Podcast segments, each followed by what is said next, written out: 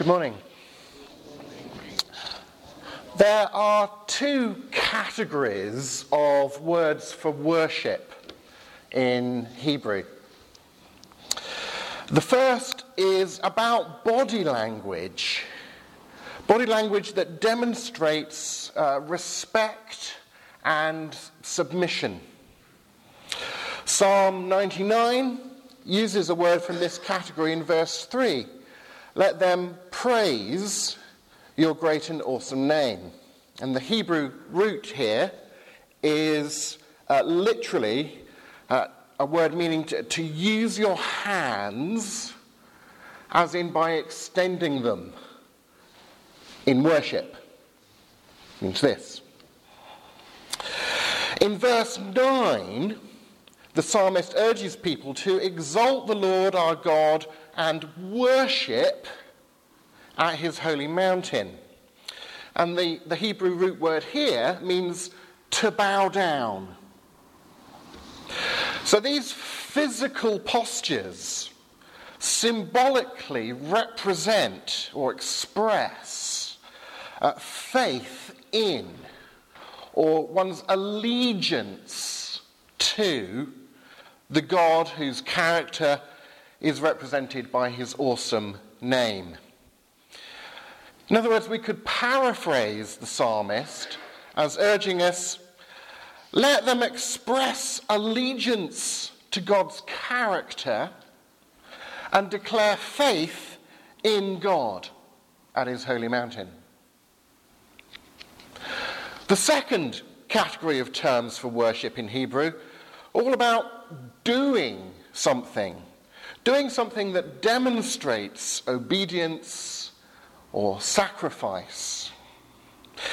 Here, the psalmist focuses on keeping God's laws, his statutes, and his decrees. So, Psalm 99 is showing us that worship is about uh, symbolic and practical actions that express a worldview and, and attitudes that are shaped by our allegiance to God. In other words, our worship is about our spirituality. That is, how we organize our, our head and our hearts and our hands into a way of living in the world. To worship God means following Jesus' call to love the Lord your God with all of your heart and with all of your mind and with all of your strength. It's Mark 12:30 and 33. A church service of worship such as this is shaped by a, a, a liturgy that is a, a sequence of rituals used to, to structure such a communal gathering, uh, through which we express our allegiance to God's character and we publicly declare our faith in God with our heads and our hearts and our hands. Such communal acts of worship are both a source and embodiment of our common belief and so they have the power to, to shape and to change our belief. Such liturgical worship is just one way of giving God an opportunity to shape us after the image of his Son. One might say that the liturgy of a service, uh, including the sermon, is a communal subset of spiritual disciplines.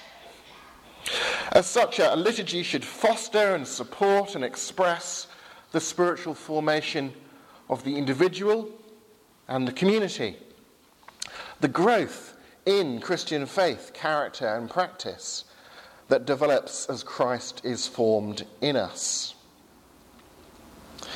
The Apostle Paul summarizes these ideas in Romans 12 1 2 where he describes worship as the, the intelligent or the reasonable ongoing submission of our worldview and attitudes and actions to the will of God, such that we become transformed through relationship with God to progressively approximate his ultimate intention for us. This is a, a lifelong project of renovation. And that's God's main method of creating eternal goods out of the, the transitory evils of this present world. Psalm 99 is what's known as an enthronement psalm because it poetically depicts God as enthroned between the angelic cherubim. God's footstool is at once uh, the Ark of the Covenant, or Jerusalem, or indeed the earth itself is described sometimes as God's footstool. But here we have to face one of those hard questions that you could pursue further at the Alpha course. How can we worship God when his footstool is so full of evil and pain and suffering? How can we look at the news headlines filled with floods and hurricanes and terrorism and threats of nuclear war without wondering what it really means to say, The Lord reigns.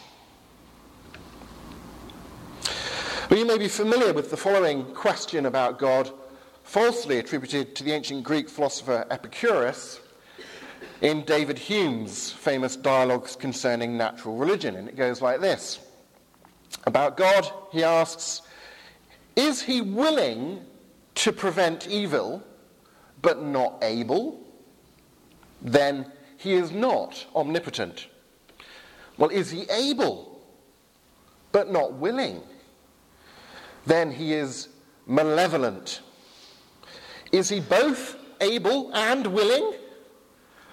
Whence then is evil? This is a serious question.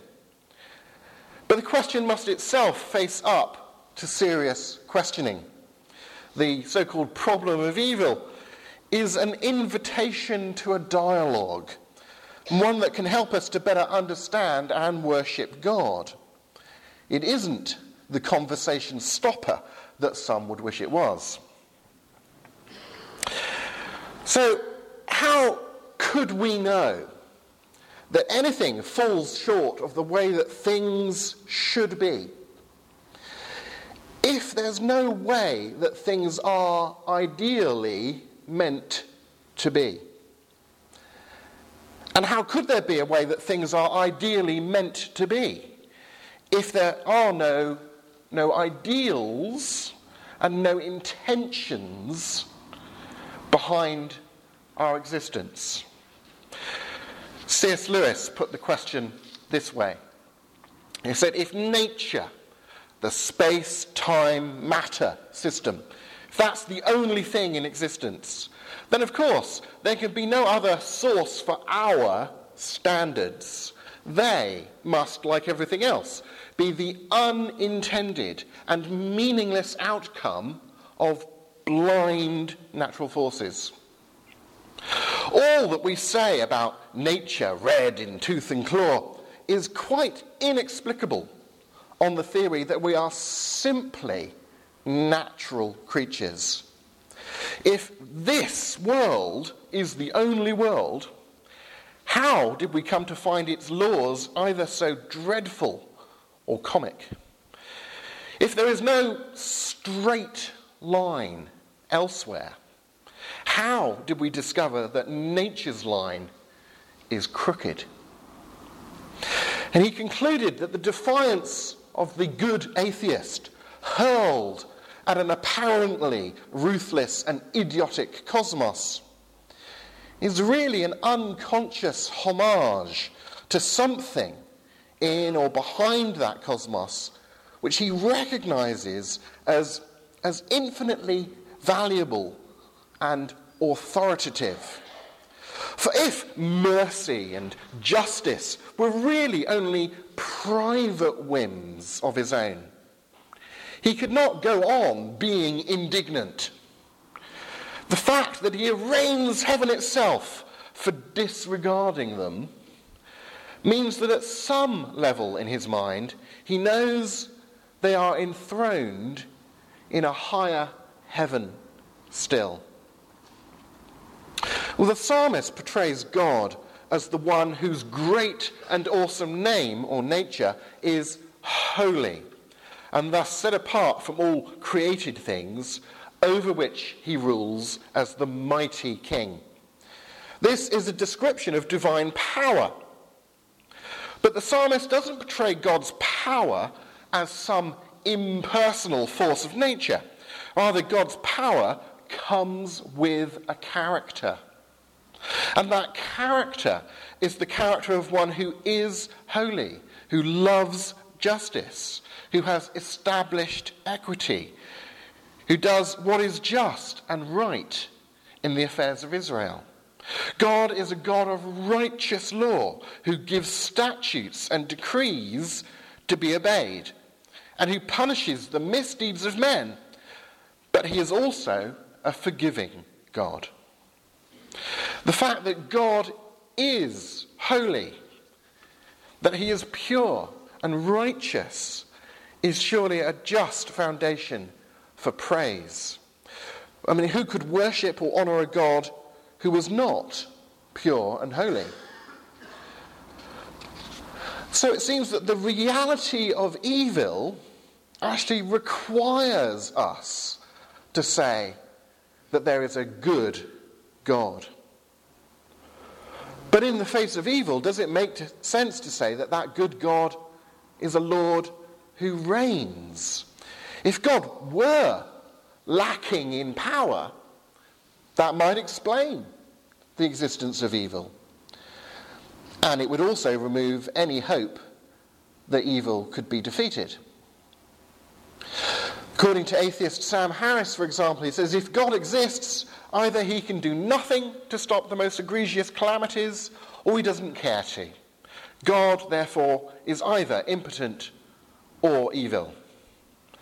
But like Hume before him, Harris poses a false dilemma.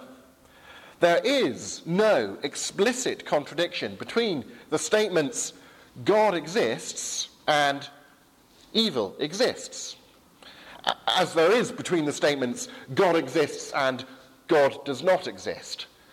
Those are obviously contradictory. So, as Keith Ward cautions, it's very important to distinguish a, a cry of agony in the face of what we can't comprehend from the recognition of a contradiction at the heart of belief in God. The noted atheist philosopher J.L. Mackie who was required reading when I was in my undergraduate days, tried to bring out the assumed contradiction between God and evil by saying that any God worthy of the name must be able to prevent evil and must want to prevent evil regardless of the circumstances. And he wrote, It's true that there is no explicit contradiction between the statements that there is an omnipotent and wholly good God and that there is evil. But if we add the at least initially plausible premises that, that good is opposed to evil in such a way that a being who is wholly good would eliminate evil as far as he can, and that there are no limits to what an omnipotent being can do, then we have a contradiction. A wholly good, omnipotent being would eliminate evil completely. So, if there really are evils, and surely there really are, then there cannot be such a being. But it, it just isn't necessarily true that even a good being always eliminates evil as far as it can at any given time, regardless of the circumstances. I mean, a good dentist just is one who will cause you some pain now in the present by drilling your teeth in order that you avoid the greater evil of losing your teeth in the future. Indeed, a good person who was omniscient, who knew everything, might actually allow more evils than a good person who didn't know everything and is therefore ignorant of certain greater goods. It doesn't matter whether or not we can imagine what those greater goods might be, only that their existence is possible. As Paul says in the reading we had from Romans Oh, the depth and the riches and wisdom of the knowledge of God. How unsearchable are his judgments, how inscrutable his ways. Who's known the mind of the Lord, or who has been his counselor? The fact, though, that good people don't necessarily abolish all the evil they can at any given time shows that it is possible for God to be good even if he doesn't abolish all the evil he can at any given time. And then again, philosophers have recognized that the claim that God can do absolutely anything, as uh, Mackie put forward, well, that's not really true either. Christians have always recognized that an, an omnipotent being cannot do lots of things. Even the Bible declares that God cannot lie, or that God cannot swear by a being greater than himself. After all, he is the greatest possible being. More to the point, it's often been observed that even God cannot give creatures the freedom to choose between good and evil, whilst also guaranteeing that none of us make any bad choices. So, in the end, even Mackie acknowledged his failure to prove a contradiction between the existence of God and evil, writing, A wholly good God would not, after all, eliminate evil as far as he could. And it may be argued that there are limits to what even an omnipotent being can do. For example, it would usually be said that God cannot do what's logically impossible, and this, we can agree, would be no real departure from omnipotence. And he admitted the problem of evil does not, after all, show that the central doctrines of theism are inconsistent with one another.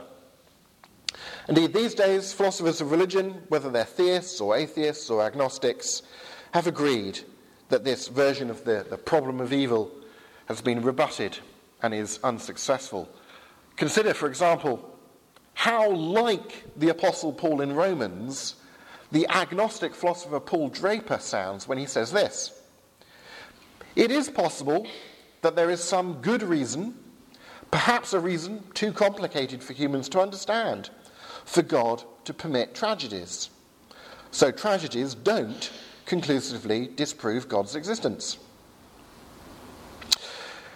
Now, miracles are by definition the exception rather than the rule, but if God were amoral or, or evil, we'd expect to see this in the set of things that he's known to have done miraculously. And yet we don't see such a pattern. As the psalmist points out, far from reflecting divine indifference or malignancy, the things that God is known to have done miraculously in history reflect his loving justice. He talks about Moses and Aaron and Samuel calling upon the Lord, and he answered them. He spoke to them from the pillar of cloud. They kept his statutes and decrees. God answered them you were to Israel a forgiving God, though you punished their misdeeds, or as the footnote in your Bibles might well say, you could translate that last verse there, uh, though God was an avenger of the wrongs done to them. So the psalmist rejoices in recalling how Moses and Aaron and Samuel and so on act as intercessors between God and mankind. Well, how much more should we Christians rejoice now that Christ, the ultimate intercessor, who is himself both God and man, two natures in one person, has been revealed? Indeed, surely in the light of the life and the gruesome crucifixion and the glorious resurrection of Jesus, we Christians know that God suffers with us and for us. That he gives eternal life to everyone who will respond to his self sacrificial love for us. And that consequently, as Paul also says in Romans, our present sufferings are not worth comparing with all the glory that will be revealed in us.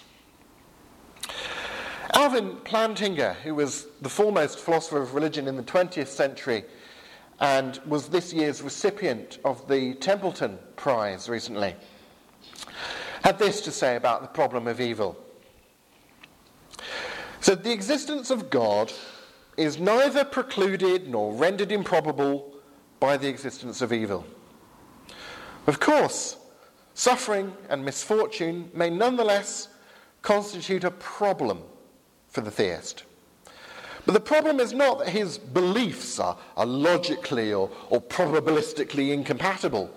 The theist may find a religious problem in evil. In the presence of his own suffering or that of someone near to him, he may find it difficult to maintain what he takes to be the proper attitude towards God. Faced with the great personal suffering or misfortune, he may be tempted to rebel against God or even to give up belief in God altogether. But this is a problem of a different dimension. Such a problem calls not for philosophical enlightenment, but for pastoral care. I think that integral to that pastoral care, and indeed part of God's response to the evils among us, is that as a church we engage in an intentional diet of thoughtful worship through actions that express a worldview and attitudes shaped by an allegiance to the holy God who does indeed sit enthroned between the cherubim. Amen.